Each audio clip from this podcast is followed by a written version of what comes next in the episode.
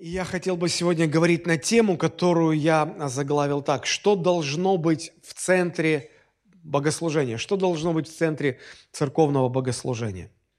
Давайте мы начнем с Божьего Слова. Мы в самом начале прочитаем из книги Неемии, это Ветхий Завет, книга Неемия, 8 глава, мы прочитаем первые 12 стихов. Итак, давайте настроимся.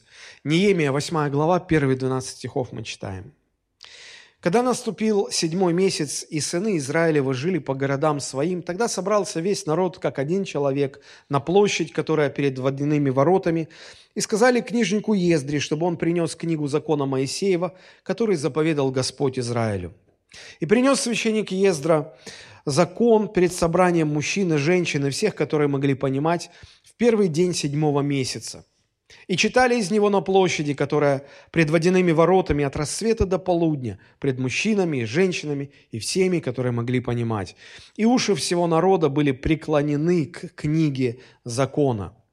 Книжник Ездра стоял на деревянном возвышении, которое для сего сделали, а подле него по правую руку его стояли Матифия, Ишема, Анания, Иурия, Хелкия и Маасия, а по левую руку его Федая, Мисаил, Малхия, Хашум, Хашбадана, и Захария, и Мешулам. И открыл Ездра книгу перед глазами всего народа, потому что он стоял выше всего народа. И когда он открыл ее, весь народ встал. И благословил Ездра Господа Бога Великого. И весь народ отвечал «Аминь, аминь», поднимая вверх руки свои, поклонялись и повергались пред Господом лицом до земли. Иисус, Ваная, Шеревия, Иамим, Акув, Шафтай, Годия, Маасия, Клита, Азария, Иазават, Ханан, Филая. И левиты поясняли народу закон между тем, как народ стоял на своем месте. А читали из книги, из закона Божия, читали внятно и присоединяли толкование, и народ понимал прочитанное – Тогда Неемия, он же Тершафа, и книжник Ездра, священник и левиты, учившие народ, сказали всему народу, «День сей свят Господу Богу вашему, не печальтесь и не плачьте, потому что весь народ плакал, слушая слова закона». И сказал им, пойдите, ешьте тучное и пейте сладкое, и посылайте части тем, у кого ничего не приготовлено, потому что день сей свят Господу нашему. И не печальтесь, потому что радость пред Господом – подкрепление для вас. И левиты успокаивали весь народ, говоря, перестаньте, ибо день сей свят, не печальтесь. И пошел весь народ есть и пить, и посылать части, и праздновать с великим весельем, ибо поняли слова которые сказали им. Вот такой интересный фрагмент. А, вопрос, который я ставлю в название проповеди, что должно быть в центре богослужения. Что такое богослужение? Или иногда используют слово литургия. Это ход общецерковного собрания. Все, что происходит, когда церковь собирается вместе. А, у православных литургия – это богослужение с проведением причастия. Само слово литургия имеет э, э, греческое происхождение. Оно образовано от двух слов «литос», что означает «общественный», и «эргон», что значит «служба» и, или «дело». Таким образом, это слово «литургия» можно перевести и как совместное дело, и как э, служение обществу. И так, и так. Но как бы там ни было – когда мы говорим о богослужении, о литургии, мы понимаем, что это просто ход э, общецерковного собрания. Из каких э, составных частей складывается то, что проходит на общецерковном собрании? Что должно быть в центре? Помните, в самом начале этого года мы говорили, и мы объявили этот год годом э, Божьего порядка, Божьего устройства. И мы говорили на эту тему уже но сегодня в связи э, с, э, с тем, что завтра будет праздноваться День реформации, 31 октября каждый год празднуется День реформации, я хотел бы эту проповедь приурочить к этой теме также. Так вот, когда мы собираемся вместе, мы можем по-разному проводить это время, правда же? И в разных церквях по-разному проходят богослужения. И эти богослужения, они могут быть э, похожи ну, скажем, у католиков, у православных иногда богослужения похожи на такие таинственные мистические мессы. В протестантских, евангельских, тем более современных церквях иногда приходишь и, и думаешь, куда я попал, в церковь или на рок-концерт, или это ночной клуб, дым, приглушенный свет, стробоскопы, прожекторы и вот это вот все, что больше нам свойственно ассоциировать именно с клубом, именно с концертом или с чем-то еще. Но такое сейчас очень распространено. Э, иногда богослужение походит э, на какую-то развлекательную программу, где просто церковь старается развеселить собравшихся. Иногда богослужение напоминает какое-то ток-шоу, где пастор э, является ведущим, попутно стараясь развеселить народ, как-то э, использовать какие-то шутки и так далее. Но по-разному бывает. Я сейчас это говорю не в укор, не в упрек. Э, за всем этим стоят свои аргументы, своя логика, свой смысл. Но меня больше, знаете, что волнует? Меня больше волнует э, то, каким должно быть богослужение – в соответствии со священными писаниями. Вот в соответствии с Библией, с Ветхим, Новым Заветом, из чего должны складываться богослужения? Что должно быть в самом центре богослужения? Потому что если мы будем смотреть на историю церкви, то в разные времена разные вещи помещались в центр литургии. И мы об этом поговорим. Но э, почему я прочитал этот отрывок? Почему мы выбрали восьмую главу книги Неемии? Потому что здесь мы видим пример, когда народ, вернувшись из а, вавилонского плена, который длился на протяжении 70 лет, вот они, изголодавшись по Слову Божьему, они все собираются вместе, как написано, как один человек, для того, чтобы слушать Слово Божие. Мы видим собрание Божьего народа, в центре которого, в центре этого собрания помещено чтение, разъяснение Слова Божьего – так, чтобы народ понимал прочитанное. И вот я хотел бы сегодня поразмышлять над этим отрывком. А, вообще, если посмотреть на книгу Неемии в целом, то можно увидеть, что она условно делится на две части. Первые семь глав посвящены описанию восстановления Иерусалима. То есть вы помните, что Израиль находился 70 лет в, в плену в Вавилоне. Когда время плена закончилось, им разрешили вернуться на свою землю, но они вернулись на развалины, Иерусалим был развален. И вот э, народ начинает восстанавливать Иерусалим, восстанавливать стены Иерусалима. И вот первые семь глав описывают то, как происходило восстановление города. Последующие шесть глав, с восьмой по тринадцатую, они рассказывают о восстановлении духовной жизни народа. Наш отрывок находится во второй части. Мы видим здесь описание духовного пробуждения Израиля. И как мы здесь видим, оно начинается с того, что народ обращается к Слову Божьему. Народ жаждет его читать, понимать и исполнять. В принципе, любое настоящее пробуждение, оно всегда начинается с того, что люди обращаются снова и снова обращаются к Слову Божьему и начинают строить свои жизни на основании Божьего Слова. Как я уже сказал, на протяжении своей истории церковь в разные периоды своей истории нередко отходила от этого правила. Правило я имею в виду, когда в центре богослужения, в центре жизни и богослужебной практики церкви находится Слово Божие, проповедь Божьего Слова. Так вот, было время в церкви, когда а, в основании богослужения находились обряды, ритуалы, и а, говорилось, что человек, участвующий в этих ритуалах, а, соблюдающий эти обряды, он через это получает Божью благодать и становится причастником Божьей благодати. Слову Божьему при этом уделялось очень незначительное время, место. И если и была проповедь, то она была на латинском языке, на языке, который люди просто не понимали.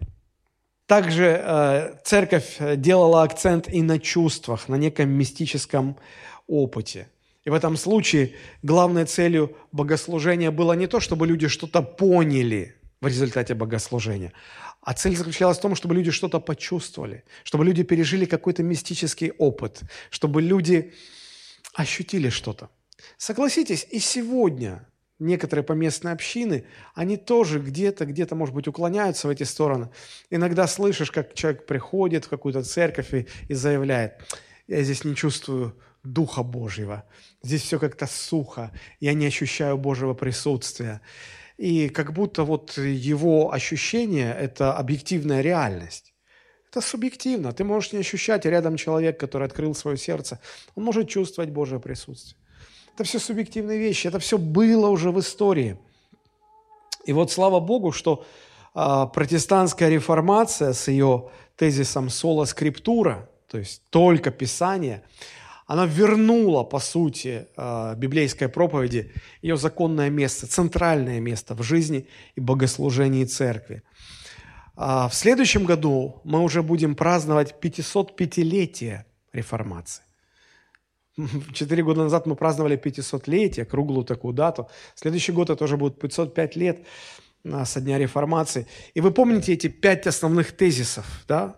Соло скриптура, только Писание, соло фиде, только вера, соло гратия, только благодать, солус Кристус, только Христос и соли деу глория, только Богу слава.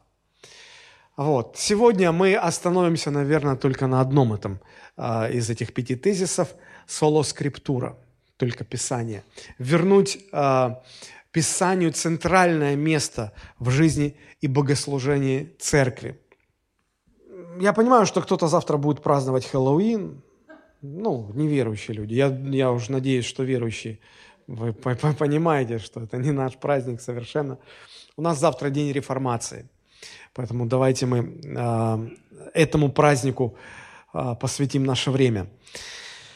Э, когда в центр э, богослужебной практики церкви ставится священное писание, тогда люди понимают, что они приходят в собрание для того, чтобы что-то понять, что-то узнать, услышать, что Бог хочет к ним э, сказать, что Бог хочет поправить или изменить в жизни человека. И вот когда э, реформация уже набирала обороты, мы знаем, что многих служителей реформации э, приходили слушать именно из-за их проповеди, приходили слушать их проповеди. Например, э, Ян Гус собирал на своей проповеди э, до трех, иногда до четырех тысяч э, слушателей – Тогда не было микрофонов, тогда не было звукоусиливающей аппаратуры. Он мог проповедовать полтора, два, три часа. И люди приходили в церковь не для того, чтобы поучаствовать в причастии. Они приходили послушать проповедь Слова Божьего на понятном им языке. Говорят, когда Иоанн Златоуст проповедовал, собирались тысячи людей. Он проповедовал часами, стих за стихом, раскрывая смысл и значение Писания, так что люди понимали, люди жаждали – и вот э, мне кажется, что людей всегда притягивает, возрожденных людей, всегда притягивает э, возможность послушать проповедь, библейскую проповедь Божьего Слова на понятном им языке. Э, один из историков церкви, Филипп Шаф, написал такие слова. Настоящий прогресс в истории церкви всегда был связан с новым и более глубоким изучением Священного Писания. Вдумайтесь, настоящий прогресс в истории церкви всегда был связан с новым и более глубоким изучением священного писания.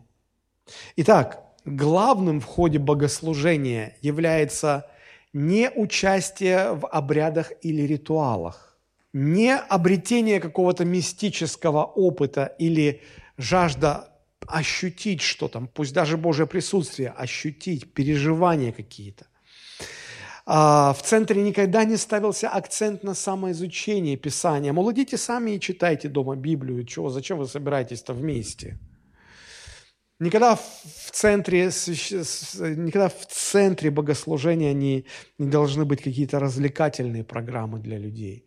В центре богослужения всегда должно быть чтение и разъяснение, разъяснение Священного Писания. Аминь. Именно это – и далее я хотел бы вместе с вами в нашем отрывке, который мы прочитали в самом начале, а, рассмотреть пять составляющих настоящей библейской проповеди или пять важных мыслей, которые нам необходимо увидеть в этом тексте. Давайте начнем с первой. Первое, на что я хочу обратить ваше внимание, это на аудиторию, которая собралась послушать, а, что было написано в книге «Закона Божьего». Обратите внимание, Неемия, 8 глава, 1 три стиха. «Когда наступил седьмой месяц, и сыны Израилевы жили по городам своим, тогда собрался весь народ, как один человек». Седьмой месяц. Что это был за месяц? Чем он был примечателен? Первый день седьмого месяца евреи всегда собирались, чтобы праздновать праздник Кущи. И это был один из трех праздников основных, который предписывал всему народу собираться в Иерусалим, в храм. И э, за, за семь дней этого праздника Кущи должен, должен был прочитываться закон Моисея от начала и до конца. И вот люди, истосковавшиеся по Слову Божьему, люди, которые э, предыдущие 70 лет, конечно, не соблюдали никаких праздников и не могли приходить в Иерусалим на поклонение – вот у них появилась такая возможность, и впервые за 70 лет они собираются, они пришли. Это был день, когда э, начинали, начинали праздновать праздник Кущей, и каждый день должны были читать из закона Моисея. И вот мы читаем, что тогда собрался весь народ как один человек на площадь, которая перед водяными воротами. В то время э, в Иерусалим был окружен стеной, в которой было шесть ворот. А, водяные ворота находились а, в восточной стене Иерусалима. Если вы были сегодня, ну вот в настоящее время были в Иерусалиме, то знаете, что ну, Иерусалим сейчас очень большой город. А старый город внутри стен старого города, да, то, что называется старый город, он очень маленький по площади. Так вот, восточная стена старого города, там, где замурованные золотые ворота, где-то там были водяные ворота в то время – и э, эти водяные ворота, напротив них находилась Елеонская гора. А однажды, когда я был в Израиле, я останавливался на, в, в гостинице, это была арабская гостиница, она называется э, э Seven Arcs, «Семь арок». Ее видно так хорошо издалека, там действительно семь арок вот таких вот крытых. Вот, она как раз находи, находится на вершине Елеонской горы, и с нее, э, с этой вершины открывается потрясающий вид на восточную стену старого города. Так вот, между восточной стеной старого города, где были водяные ворота, и Елеонской горой, между ними находится долина Кедрон, Кедронская долина. И вот народ стал э, вот в этой долине – между Илионской горой, восточной стеной Иерусалима. Там очень много места, там огромное место. И вот там собралось много-много-много людей. Нам всегда хочется знать, много это сколько. Столько или столько. Но сказано, что собрался весь народ как один человек. А если мы прочитаем, мы вернемся в седьмую главу Неемии, там есть 66 стих, который, в котором говорится – а, там проводилась, видимо, перепись, и было посчитано, сколько евреев вот, вернулось из плена. Посмотрите, Неемия 766, там написано, все общество вместе состояло из 42 360 человек. То есть более 40 тысяч. Более 40 тысяч собрались в Кедронской долине, чтобы послушать Слово Божие. Обратите внимание, от кого шла инициатива? Это, это, это священники собрали народ или это была все-таки инициатива народа? Инициатива, инициатива народа. Это была инициатива народа, потому что, смотрите, Тогда собрался весь народ, первый стих, как один человек на площадь, которая перед водяными воротами. И народ сказал книжнику Ездре, чтобы он принес книгу закона Моисеева, который заповедал Господь Израилю. И принес священник Ездра закон пред собранием мужчин и женщин, и всех, которые могли понимать в первый день седьмого месяца. То есть это был народ, это была инициатива народа. Народ жаждал Слова Божие. Я уверен, что сегодня эта же самая жажда живет в сердце каждого возрожденного христианина. Правда же? Мне очень понравились слова одного богослова, который на эту тему написал следующее. Я просто процитирую. «Каждый истинно верующий испытывает глубокую нужду в проповеди, разъясняющей Слово Божие. До тех пор, пока он не услышал такую проповедь, он не осознает эту нужду. Но когда услышит, тогда непременно поймет. Вот то, к чему всегда стремилась душа моя. Вот то, что мне так необходимо для полноценной и радостной жизни во Христе. Друзья, конечно, а, вы можете просканировать свое сердце на предмет, а если в вашем сердце жажда по проповеди, которая разъясняла бы Слово Божие? Иногда мы можем эту, э, иногда мы можем эту жажду не чувствовать. А, как иногда и люди, заболевая определенными болезнями, они перестают чувствовать аппетит, они перестают ощущать голод, и они отказываются от пищи. Но, хотя они не чувствуют э, голод, э, перестал ли их организм нуждаться в питании? Нет, конечно. Как только человек выздоравливает, ему становится лучше, первый признак выздоровления – это какой? Человек говорит, я хочу кушать. Я хочу кушать. Когда болеешь, кушать не хочется. Когда выздоравливаешь, хочется кушать. Так вот, если христианин здоров, если сердце, возрожденное сердце здоровое, оно хочет кушать. Оно хочет э, иметь духовную пищу, слышать Слово Божие и понимать, что это Слово Божие говорит нам. Жаль только, что пасторы и проповедники, ну, не всегда это понимают, может быть. А, не часто можно услышать сегодня от народа Божьего. Пастор, проповедуй нам. Сегодня скорее наоборот ситуация. Сегодня духовные руководители стараются собрать народ – и сказать, ну послушайте, ну давайте соберемся, послушаем проповедь Божьего Слова. А тогда была ситуация другая. Тогда народ сам искал, тогда народ хотел, тогда народ упрашивал книжника Ездру, говорит, читай нам Слово, объясняй нам Слово, мы хотим понимать прочитанное. Это признак духовного здоровья. И как бы мне хотелось, чтобы в каждой христианской общине народ жаждал жаждал проповедь Слова Божьего, которое объясняло бы, что Бог хочет от нас. Итак, давайте посмотрим дальше. А, что из себя все-таки представляла аудитория? Мы же сейчас говорим об аудитории собравшейся, да? Что из себя представляла аудитория? Мы читаем, принес, второй стих, принес священник Ездра закон пред собранием мужчин и женщин и всех, которые могли понимать. Итак, кто там был в этом собрании? Мужчины были? Женщины были? И еще кто был? И всех, которые могли понимать. Конечно, а, в свете сегодняшних изменений, когда в некоторых странах количество гендеров достигает 80 единиц, то есть обычно это два, мужчина женщина, да? Но некоторые страны пошли так, что у них 80 различий по гендерному признаку. Вот, и всех, которые... Кого еще всех?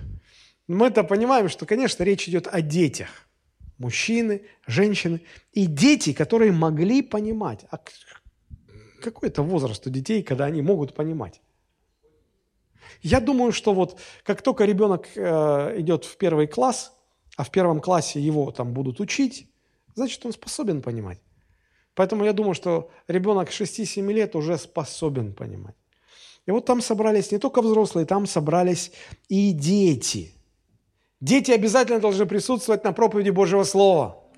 Обязательно. Дети нуждаются в том, чтобы их учили Писанию. И Ветхий Завет нам а, указывает это делать. И в Новом Завете мы встречаем, что дети должны присутствовать на проповеди Божьего Слова. Знаете, где это написано? Послание к Ефесянам читали? Там есть 6 глава, 1 стих. Ефесянам 6.1 написано, «Дети, повинуйтесь своим родителям в Господе, ибо сего требует справедливость». Обратите внимание, здесь прямое обращение к детям.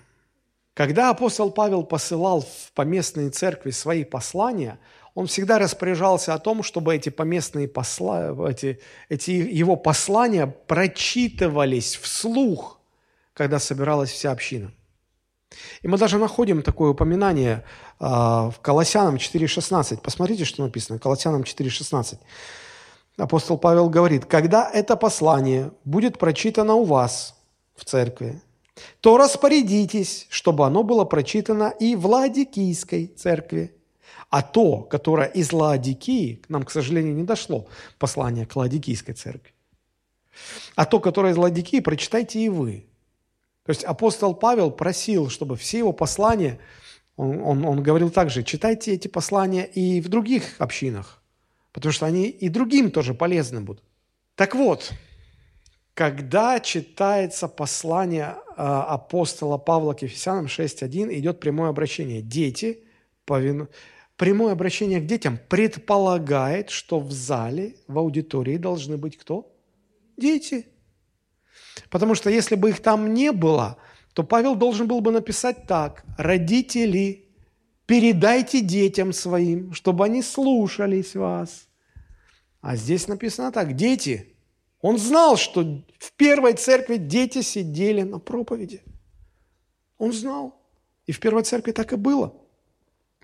В первой церкви дети всегда присутствовали на проповеди Божьего Слова – это уже мы потом позже придумали все детские собрания, воскресные школы, какие-то вот такие отдельные комнаты, куда забирают детей, чтобы развлекать их, пока родители их слушают проповедь.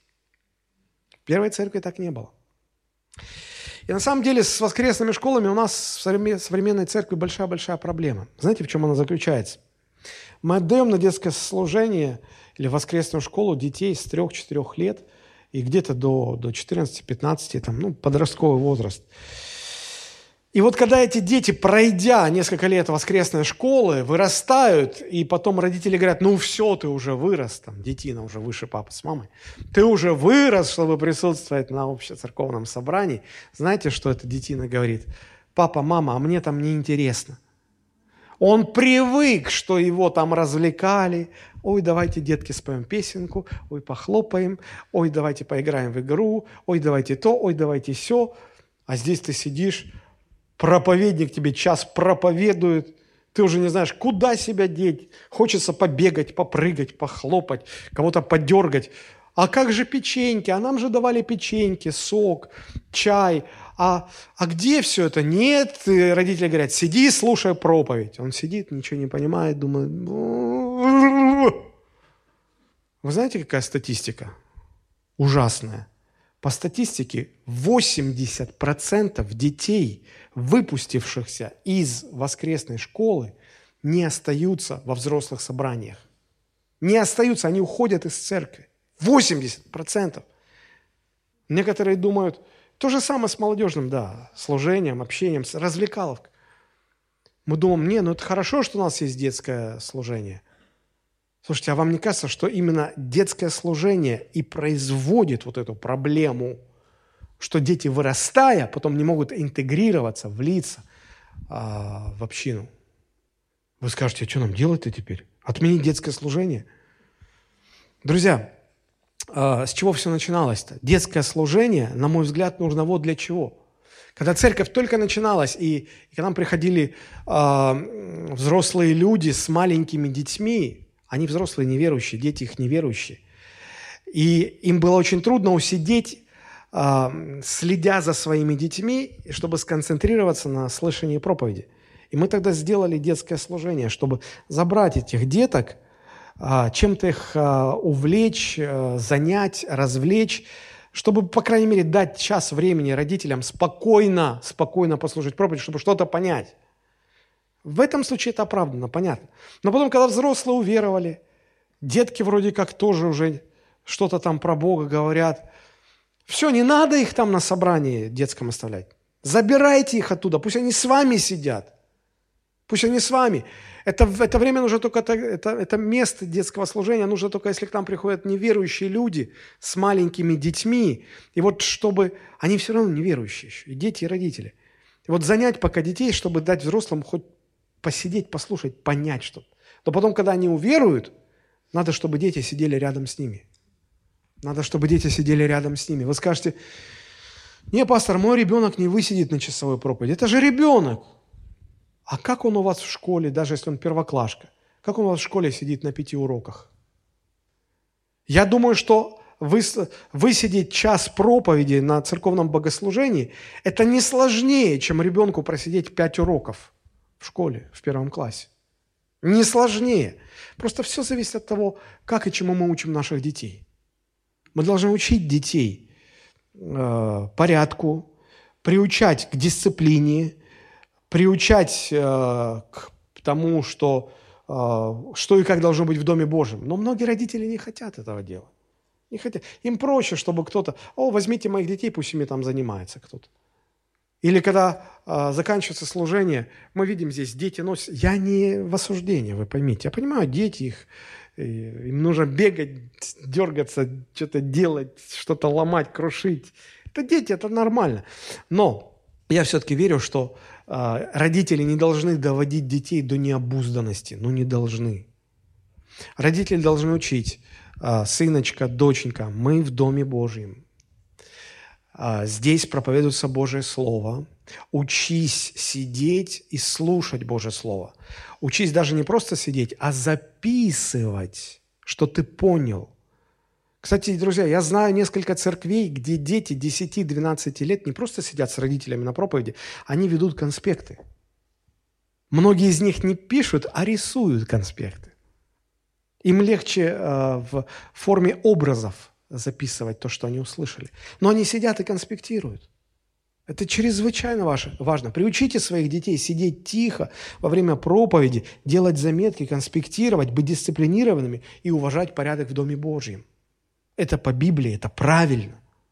Итак, первая составляющая а, к, а, библейской проповеди – это аудитория. Мы видим, что эта аудитория состояла из взрослых мужчин и женщин и детей, даже маленьких детей. Они все тоже пришли, они тоже стояли. Вы можете себе представить аудиторию из 40 тысяч человек? И дети могли бы дергаться, вырываться из руки родительской, убегать куда-то, хаос мог бы быть. Но родители учили детей, стой смирно. Мы собрались слушать Слово Божие. Ты должен быть дисциплинированным. Многие родители сегодня забыли, забыли вообще про это. Они позволяют своим детям делать вообще все, что угодно. И кричать, и толкать взрослых, вмешиваться, перебивать. Абсолютная вседозволенность. Друзья, это неправильно. Это неправильно. Вторая составляющая библейской проповеди, которую мы здесь видим, это авторитет проповедующего. Посмотрите, 4-5 стихи в 8 главе книги Неемия. «Книжник Ездра стоял на деревянном возвышении, которое для него сделали, которого, которое для сего сделали, специально для этого.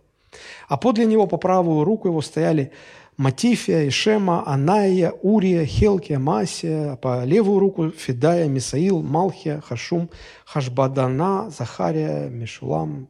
Ну, я понимаю, что эти имена нам ничего не говорят. Очевидно, это были какие-то, ну, а, мы бы их сейчас, может быть, назвали старцы или вожди народа, или уважаемые люди. Они стояли справа и слева от проповедующего. Это были авторитетные какие-то люди – и открыл Ездра книгу пред глазами всего народа, потому что он стоял выше всего народа. И когда он открыл ее, весь народ встал. Что это все означает? Что это говорит нам? Прежде всего, друзья, для Ездры создали какое-то деревянное возвышение. Это аналог кафедры. И это сделали не для того, чтобы просто было удобно, ну чисто физически было удобно с возвышенного места говорить к огромной аудитории. Это возвышенное э, место, оно еще говорило об авторитете того, кто на нем стоит. Потому что, смотрите, написано, Ездра стоял выше всего народа. И когда он говорил, он говорил сверху вниз. Это говорит о том, что а, это, это, это указывало на авторитет читающего Божие Слово. Вот а, авторитет читающего Божие Слово – это очень важная составляющая. Притом смотрите, какая деталь. И когда Ездра открыл книгу, как прореагировал народ? Весь народ встал. Друзья – Народ встал только тогда, когда Ездра открыл книгу и начал читать Слово Божие. Это значит, что авторитет заключался не в самом Ездре, не в самом проповеднике, не в самом человеке, а в чем?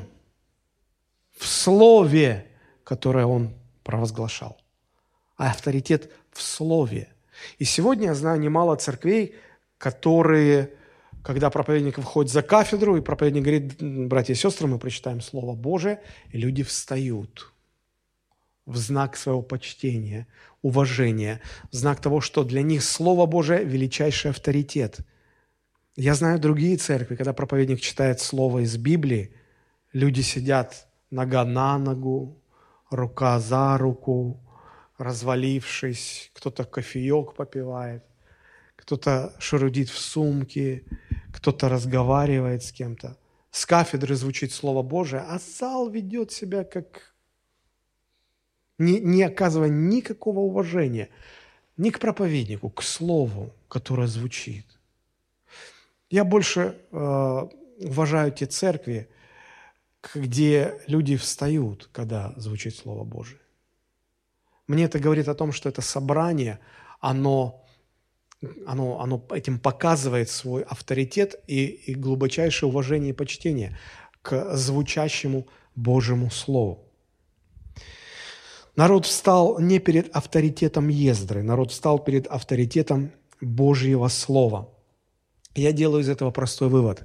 Авторитет проповедника не в нем самом, не в том, какой он человек, достойный или недостойный. По большому счету мы все недостойны. Нет никого, кто достоин был бы по своим делам, заслугам в уста свои вложить святое, непорочное Божье Слово. Никто не достоин. И в этом смысле у нас нет никакого авторитета. Но весь авторитет в слове, которое звучит. Авторитет проповеднику придает именно проповедуемое слово.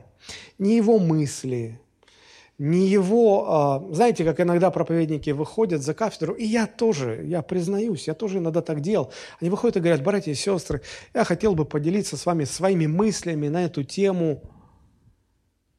Кого интересуют твои мысли? Что твои мысли, проповедник, твои мысли могут кого-то спасти? Нет, они никого не спасут. Спасут не твои мысли, спасет Слово Божие. Только Слово Божие может из грешника сделать праведника. Не мысли проповедника, а Слово Божие. Поэтому нам не нужны проповедники, которые делятся своими мыслями. Нам нужны проповедники, которые проповедуют Божие Слово. Иногда Некоторые пасторы спрашивают у своей паствы, проповеди на какие темы вы хотели бы услышать в нашей церкви? Казалось бы, ну неплохо, но почему бы нет? Иногда пасторы говорят, знаете, вот сейчас есть в нашей церкви запрос на сверхъестественное, поэтому мы разработали цикл проповедей о чудесах, знамениях. Ну, люди, у людей запрос такой. Казалось бы, ну неплохо, люди хотят, есть спрос, есть предложение. Иногда пасторы идут еще дальше. Они начинают у неверующих людей интересоваться. А на какие темы вы хотели бы услышать проповеди в нашей церкви? Люди, это безумие. Это полнейшее безумие. Грешник никогда не попросит проповедовать тебе о том, что его грех заведет его в ад. Он никогда не попросит тебя проповедовать на эту тему. Выпивающий брат во Христе никогда не попросит своего пастора, проповедуй мне о том, что алкоголь может завести меня в ад. Этого не будет. Член церкви, который изменяет своей жене, никогда не скажет, пастор, проповедуй на тему грешников и прелюбодеев судит Бог.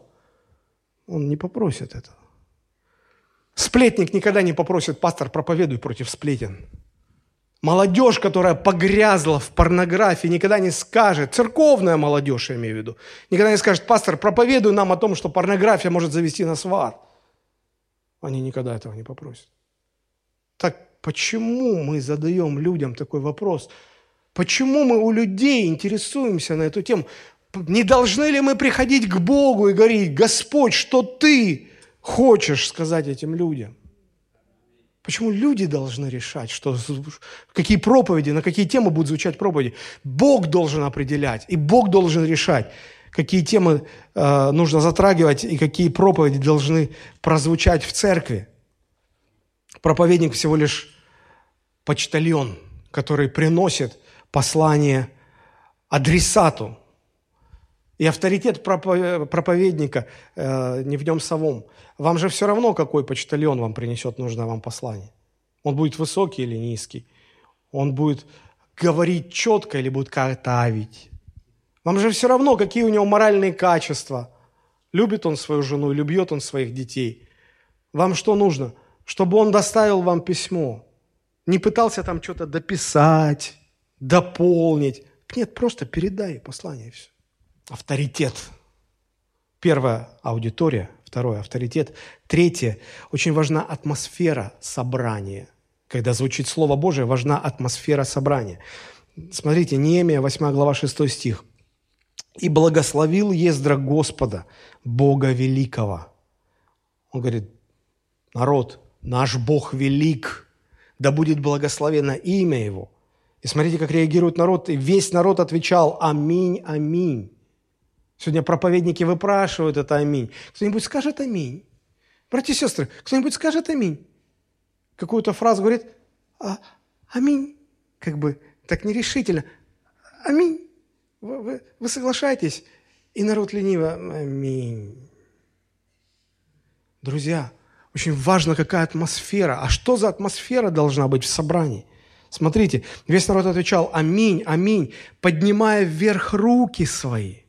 Почему мы сегодня, когда поклоняемся Богу, не поднимаем руки? Они поклонялись и повергались пред Господом лицом до земли. Сегодня проповедник, как тамада, как аниматор – заводит народ. Братья и сестры, не вижу ваши ручки. Давайте поднимем ручки Господу. Где ваши ручки? Давайте похлопаем Господу. Давайте то, давайте все. Да что это в конце концов? Да что это за балаган? В церкви должна быть атмосфера поклонения, когда, а, когда звучит а, призыв, когда, а, когда, когда провозглашается Божье величие, народ должен поклоняться. Поклонение каждого человека в собрании, оно и должно создавать атмосферу поклонения. Для успеха проповеди важно не только, как проповедует проповедник, важно, как слушает аудитория, как она воспринимает. Потому что семя, семя, живое семя, которое может принести плод, если оно попадает в плохую почву, оно, не, оно никакого плода не принесет, оно не произрастет. И проблема не в семени, проблема в почве. Иногда проповедник может проповедовать живое, настоящее, неповрежденное Божье Слово, но аудитория представляет из себя каменистую почву, и туда сколько ни бросай этого семени, ничего не воспринимается, ничего не растет. Почва добрая нужна быть, должна быть. А что это за добрая почва? Это когда аудитория поклоняется Господу. Поймите, именно атмосфера поклонения приготавливает сердце к тому, чтобы принять услышанное Божье Слово как должно, принять в почтении, в благоговении, в послушании. Не, против, не противясь Богу, не оспаривая, не приводя какие-то свои аргументы в доказательство каких-то своих пониманий, а принять как Слово Божие одном, в одном из посланий, по-моему, к фессалоникийцам, апостол Павел говорит, благодарю Бога за то, что вы приняли услышанное от нас слово, не как слово человеческое, а как слово Божие, какое оно и есть по сути, которое и действует в вас. Слово Божие, оно действует только тогда, когда люди его достойно принимают. Иногда бывает, человек посидел на служении, послушал проповедь, и ничего не изменилось, ничего не поменялось. Гордый, напыщенный, самодовольный, каменистая почва – но когда народ в церкви, когда народ в церкви понимает, что он собрался во имя Господне, и этот не очень, может быть, красивый зал в каком-то строительно-монтажном управлении номер 10 на это время становится не просто актовым залом, а местом, на котором пребывает Господь. И народ это осознает и начинает переживать что-то, что переживал Моисей, когда стоял возле горящего куста, который горел, но не сгорал и слышал голос, который говорил, сними обувь с ног своих, потому что место, на котором ты стоишь, свято. Нам нужно чувствовать что-то такое, что чувствовал Иаков, когда, проснувшись, он, он увидел сон, лестницу, ангелы спускались и восходили по этой лестнице. И он говорит, слушайте, слушайте, это же оказывается Дом Божий, это место Дом Божий, а я и не знал, его трепет пробрал. Друзья, когда мы, как христиане, ладно, неверующие, с них спрос никакого нету. Мы, верующие, когда собираемся, давайте перестанем смотреть просто на, э, что у нас за зал, какое у нас место. Да не в этом дело. Все дело, какую атмосферу мы здесь создаем. Конечно, если вы стоите и смотрите, и оцениваете, хорошо поют, плохо поют, хорошая музыка, плохая музыка, правильный звук, неправильный звук, то о каком поклонении идет речь? Почему у нас так устроены собрания, что они не начинаются прямо с проповеди, они начинаются с, с музыкального служения, которое дает нам возможность поклониться. Это просто возможность. Да, это несовершенно. Музыка несовершенна, слова несовершенны, вокалисты несовершенны, звук несовершенен, все несовершенно. Но вы поймите, что музыка здесь вторична. Это всего лишь инструмент нашего поклонения Богу.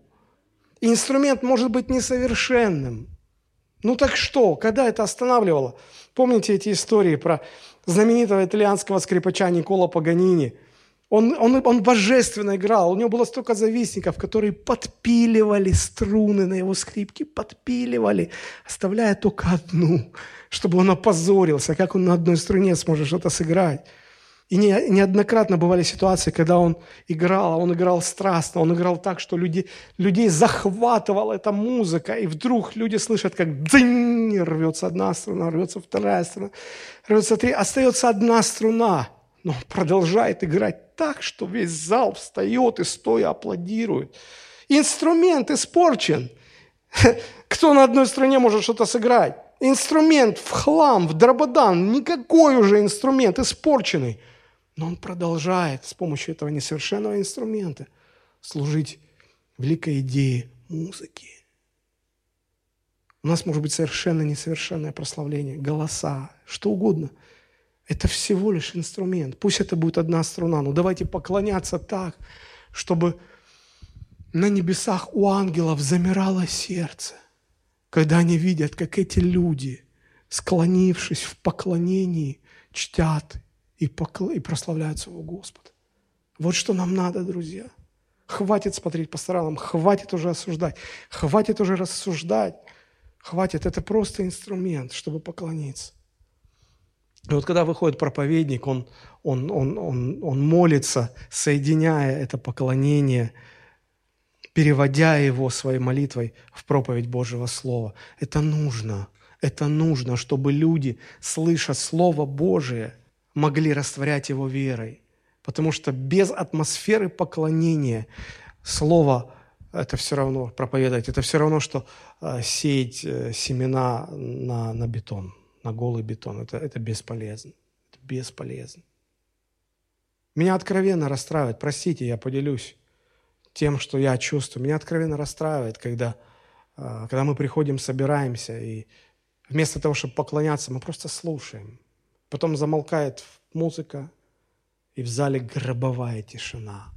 Ни молитвы, ни поклон... Ничего. И ты выходишь в такой атмосфере проповедовать. Мне хочется сбежать, просто сбежать, сбежать, убежать отсюда. Я смотрю на довольные лица, сытые, довольные. Что ты еще нам скажешь, пастор?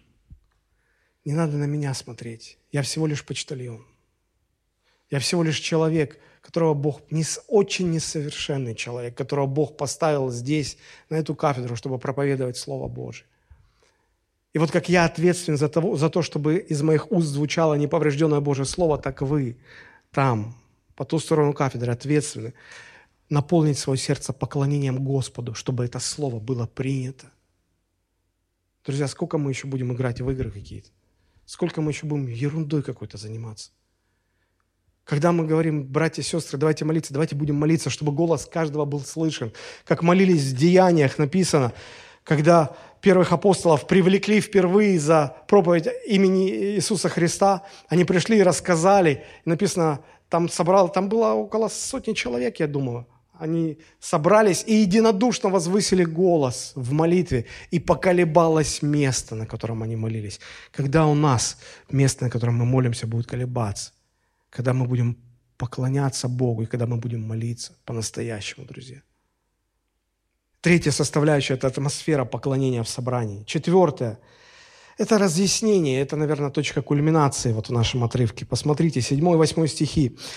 Иисус в Анане, тут перечисляется 13 имен. «И левиты поясняли народу закон между тем, как народ стоял на своем месте – и читали из книги, из закона Божия внятно, и присоединяли толкование, и народ понимал прочитанное. Это центральный элемент, когда звучит, читается Слово Божие, присоединяется толкование, и народ понимает, что Бог говорит к людям. Смотрите, левиты поясняли народу. Мы иногда думаем, что левиты – это они, это те, кто пели в прихраме. Или те, кто какие-то полы подметали, работы какие-то технические производили. Это была второстепенная их обязанность. Первостепенная задача левитов заключалась в том, чтобы самим изучать закон, чтобы потом учить этому закону народ. И вот здесь мы видим, что левиты поясняли народу закон. Я не знаю, как это было. Представьте себе, 40 тысяч народу, десятки, может быть, сотни левитов. Может быть, они по группам как-то их собирали и, говорили. Ну, я, я не знаю, Слово Божие нам не описывает эти все технологии, да, они, наверное, не так и важны. Мы только знаем из третьего стиха, что все это собрание продолжалось, наверное, часов шесть, потому что написано в третьем стихе. Читал из него на площади, которая пред водяными воротами от рассвета до полудня. Если условно примем, что рассвет наступал в 6 утра, полдень – это 12 часов, 6 часов собрания. Я понимаю, что это, это, это, это, этот текст носит э, скорее описательный характер, чем предписывающий нам проводить собрание по 6 часов. Нет. Просто это был особый случай, и, и, и люд, людей это не смущало. Сегодня чуть-чуть задержишь богослужение, и, и народ цигель-цигель, аллилю. Ходить пора, время, время, время. Там такого не было. Почему народ нуждался в разъяснении Слова Божьего? Я могу назвать три основных причины. Ну, во-первых, народ вернулся только что из Вавилонского плена, где они провели 70 лет. 70 лет, там сменилось три поколения. Три поколения сменилось. А, народ стал подзабывать свой родной язык, потому что там в Вавилоне говорили на арамейском языке. Тогда арамейский язык был международным языком общения, примерно как сегодня английский язык. И вот уже те, те евреи, которые вернулись в Иерусалим, подавляющее большинство из них говорило только на арамейском языке. А те, кто еще что-то помнили на своем э, древнееврейском, они уже его окончательно подзабывали. И поэтому был просто банальный языковой барьер – это все равно, что э, если бы вот я стал бы сейчас читать вам Библию на украинском языке и проповедовать на украинском языке. Похоже, но вы бы до конца бы не поняли, кто не знает украинского. Правильно же? Вот этот был барьер. Потом за 70 лет плена был утерян культурно-исторический контекст Писания. Они уже плохо знали свою историю. Чтобы вам стало понятно, я приведу такой пример. Пример из вот наши дни, буквально свежий, на этой неделе, что было – на этой неделе состоялось интервью или было выпущено в интернет интервью Ксении Собчак с а, Моргенштерном. Ну, знаете, наверное, кто такой, да? И она провоцировала его. Она здоровая взрослая тетка. Она понимает, что она делает. А этот парень, он не глупый, он талантливый, но он молодой, ему всего 23 года. И она его подвела к мысли, которую хотела из него вытащить, и он ее сказал. И он говорит, я не понимаю, зачем празднуют э, каждый год вот, э, победу э, значит, Советского Союза над фашистской Германией. Говорит, ну окей, молодцы, ребята, победили, хорошо, но это было уже 75 лет назад. Давайте сегодня какие-то победы. Давайте побеждать в информационных технологиях, э, в, в чем-то другом. Современные победы нужны, давайте их праздновать. А то зачем уже? Ну, оно никому не нужно. Конечно, это вызвало большой общественный резонанс. И он потом извинялся. Но я про себя вот что подумал. Этот 23-летний молодой еврей, он еврей, Алишер Валеев, его настоящая фамилия Валеев. Он еврей по национальности, по матери. Я вот просто думаю, он, видимо, забыл, что его народ тысячелетиями, ежегодно праздновал победу еврейского народа над египетским рабством. Тысячелетия, каждый год. Каждый год евреи празднуют Пурим, праздник освобождения – когда их народ мог быть просто истреблен этим злобным аманом. Я вот думаю, Алишер, а ты пойди к раввинам, к еврейским раввинам, пойди и скажи им, харе, хватит, братцы, чего же, все это дела давно минувших дней. Давайте заканчивайте праздновать эту Пасху и Пурим. Хватит, нужны новые победы. Я бы помолился за него, чтобы, чтобы его там не побили камнями, чтобы он жив остался. Его так воспитали. Всего 75 лет прошло с той победы. Казалось бы, это немного, по историческим меркам это вообще, это секунда. Но смотрите, как, как утрачен культурно-исторический контекст. Как все это нас, как все переписывается сейчас. Вот что-то подобное было у них за 70 лет Вавилонского плена. И поэтому нужно было, чтобы кто-то истолковывал, что было написано. И третья причина заключается в том, что ну, далеко не все доктрины Священного Писания, они такие поверхностные, простые для восприятия. Некоторые очень глубокие, некоторые нужно объяснять, объяснять, объяснять, объяснять, раскрывать, а, сопоставлять духовное с духовным, как пишет апостол Павел, чтобы было понятно. Поэтому главная задача проповедника – изучать Писание, чтобы потом читать и присоединять толкование. Я понимаю, что не каждому проповеднику нужно становиться богословом, получать докторскую степень, знать языки оригинала и читать Писание на древнегреческом или на древнееврейском. Но он все-таки должен быть квалифицирован. Он все-таки должен пройти какую-то подготовку. Он все-таки должен иметь какую-то определенную компетентность. И эта компетентность была у книжника Ездры. Потому что, э, ну, перед книгой Неемии есть книга Ездры. Они рядышком идут. Вот. И если вы откроете Ездра, 7 глава, 10 стих, то там говорится о том, что Ездра, а, Ездра 7.10, он расположил сердце свое к тому, чтобы изучать закон Господень и исполнять его, и учить в Израиле закону и правде. К чему расположил он свое сердце? Изучать, исполнять, учить. Я вам расскажу такую притчу неканоническую. Однажды к одному мудрецу мама привела своего маленького сына и пожаловалась, говорит, «А, о ваше мудрейшество, мой сын так пристрастился к сахару, и я никак не могу на него повлиять, он никак не, не хочет от этого отказаться. Скажите ему, чтобы он перестал есть сахар. И мудрец послушал мать и сказал, хорошо, приходи ко мне через три недели. Эта женщина внутри разгневалась, подумала, зачем мне ждать три недели, когда он прямо сейчас может сказать моему сыну, а этот человек для моего сына авторитет. И я точно знаю, что если этот мудрец скажет моему сыну перестать есть сахар, он перестанет это делать, потому что он, он, он авторитет для него. Но она оставила эти мысли в себе и ушла. Через три недели приходит она и говорит, «А, ваше мудрейшество, скажите моему сыну, чтобы он перестал есть сахар. Он говорит, приходи ко мне еще через три недели. И она еще больше стала внутри на него раздражаться. «Ну почему ты не можешь сейчас сказать об этом? Зачем эти три недели, еще три недели?» Но она сдержалась, ушла. Потом она вернулась и сказала, «Ну теперь вы можете сказать моему сыну?» Он говорит, «Да». Он подошел к этому парню, обнял его, посмотрел ему в глаза и сказал, «Слушай». А она проси... он просил, чтобы этот сын остался на это время с ним. Жил у него в доме, оставался в его доме. Он посмотрел ему в глаза и сказал,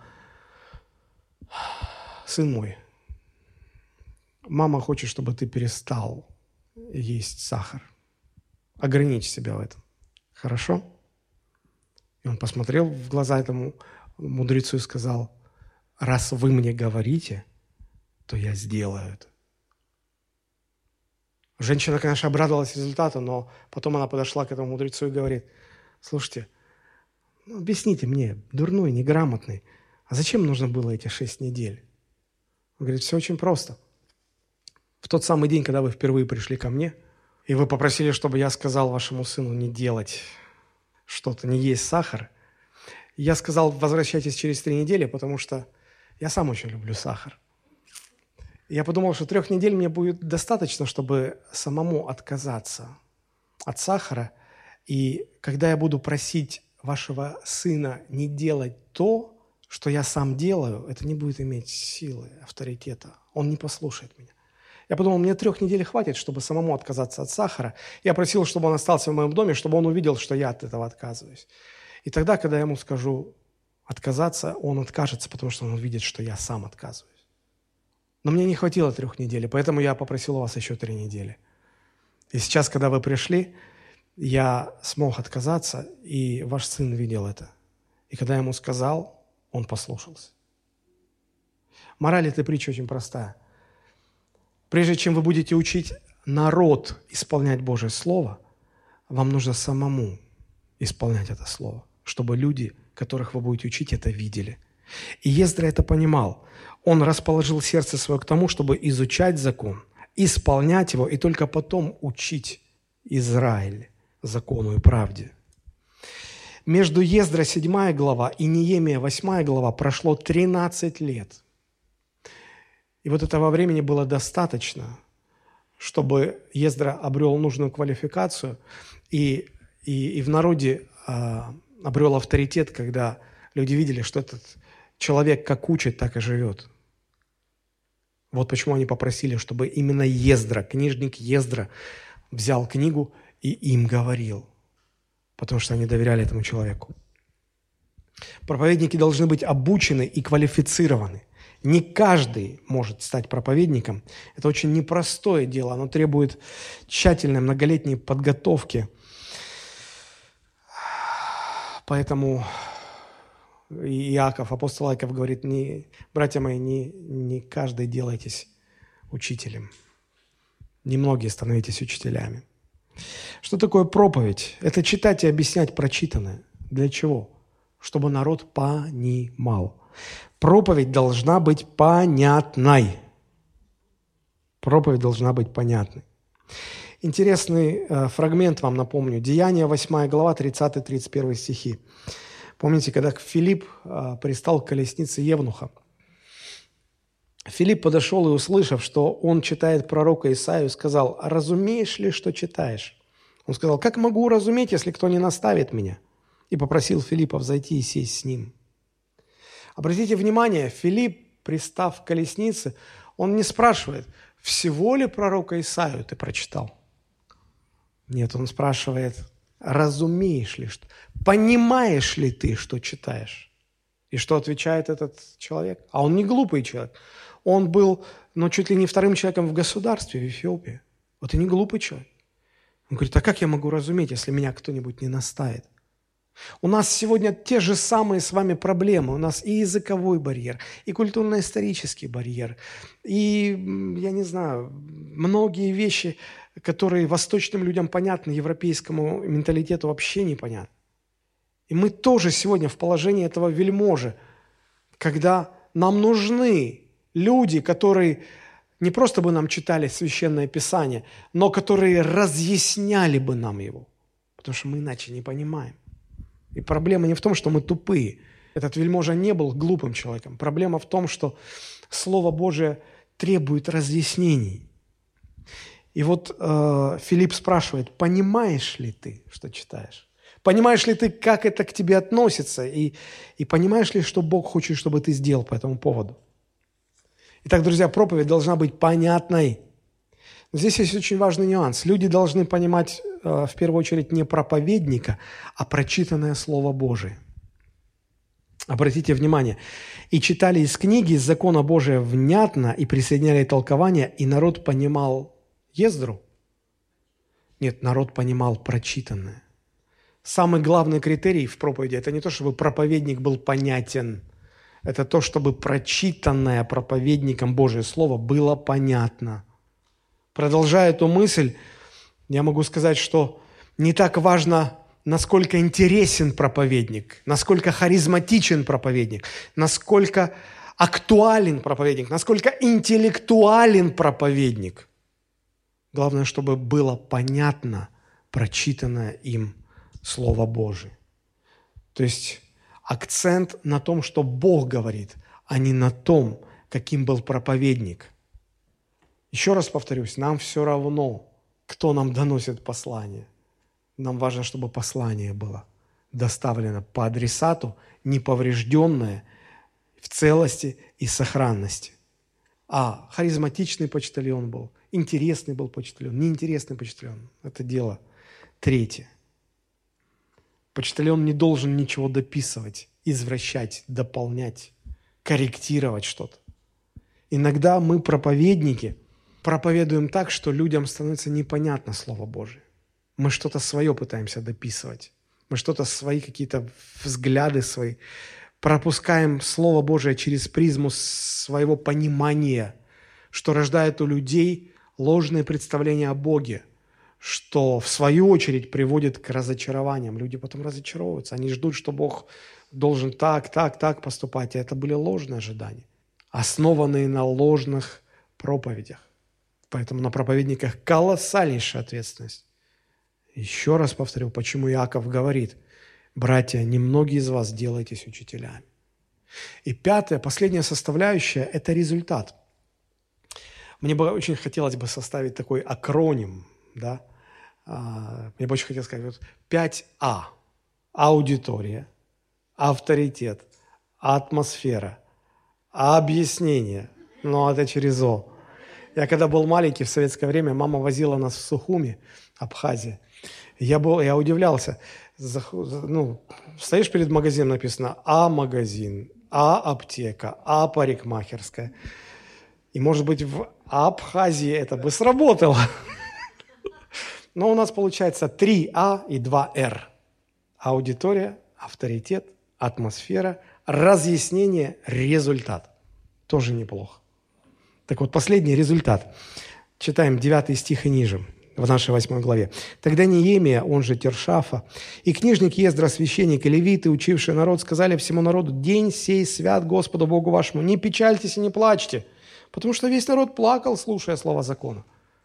Знаете, когда звучит неповрежденное Слово Божие, оно способно проникать в самое сердце, обличать, так что человек рыдать, взрослые, здоровые дядьки начинают рыдать, как дети, потому что Слово обличает. Это та же самая реакция, когда Петр, помните, на день Пятидесятницы проповедует, а люди, там в русском переводе написано, умилились сердцем. А в оригинале там стоит слово, которое можно было бы перевести, они рыдали, разрывая сердца рыдали, разрывая сердца, потому что Слово Божие так сильно обличило.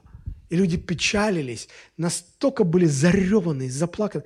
Я, я, я помню некоторые служения, когда я проповедовал Слово Божие, я чувствовал, я видел, как касалось это людей. И после служения, как подходили ко мне люди, мужчины, женщины, а, зареванными глазами, пытаясь что-то мне сказать. Я говорю, не надо никаких слов.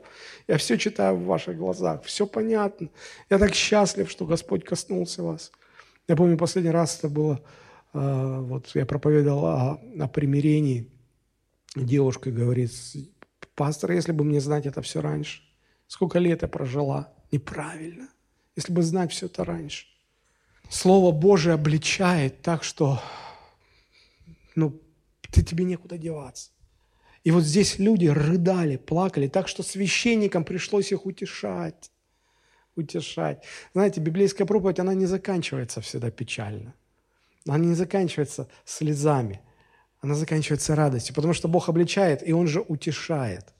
И вот эти священники говорили, ну все понятно, молодцы, что вы покаялись. Не плачьте, не печальтесь. И смотрите, что говорят священники. «Пойдите, ешьте тучное, пейте сладкое, празднуйте. Посылайте части тем, у кого ничего не приготовлено, потому что день сей свят Господу нашему. Не печальтесь, не печальтесь, потому что радость пред Господом – подкрепление для вас. Подкрепление для вас. Смотрите, вот во всем этом я вижу акцент на практическое применение, когда Слово Божие не просто теорию какую-то, оно Люди видят, как это относится к ним, как это применять практически в жизни, и это их обличает, они раскаиваются, они каются, они получают прощение. И, и, и после этого обличения, покаяния приходит радость в сердце. И эти священники говорили, радость пред Господом – это крепость ваша. Ну, смотрите, если христианин, ну, если христианин будет находить источник своей радости в Господе, то потом, когда дьявол будет подходить со своими искушениями, а что такое искушение? Это попытка соблазнить нас какими-то мирскими радостями. Но когда радость ты черпаешь в Боге, то все эти радости искушения, они для тебя как, я могу променять настоящее на эти подделки? Это защита от греха, это крепость церкви, радость пред Господом. Поэтому библейская проповедь, она всегда должна вести к радости. От чего радость? А посмотрите. «И пошел весь народ есть и пить, и посылать части, и праздновать с великим весельем, ибо потому что поняли слова, которые сказали им. Они поняли, что Бог к ним говорит. Они поняли, и они этому обрадовались. И это приносит радость. Поняли. Друзья, вот что должно быть в центре христианского служения. Проповедь Божьего Слова. Чтобы проповедующие читали из Писания, присоединяли толкование, разъясняли, и чтобы народ понимал. Понятое Слово Божие рождает убежденную веру, аргументированную веру. Непонятое Слово Божие рождает суеверие. Настоящая христианская радость – это когда человек понимает Бога. Это приносит радость. Я хочу закончить цитатой. Э, пастор Джон МакАртур сказал как-то, христианское служение имеет одну четкую задачу. Это передать людям открытую в Писании истину, разъяснив ее значение. Вот и все. Вот и все. Мне бы очень хотелось, чтобы сейчас, если вы поняли то, о чем мы говорили, чтобы ваше сердце было наполнено радостью. Давайте склоним наши головы, помолимся. Господь, мы благодарим Тебя. Благодарим Тебя за этот удивительный пример в Слове Твоем. Каким должно быть богослужение, каким должно быть собрание народа Твоего.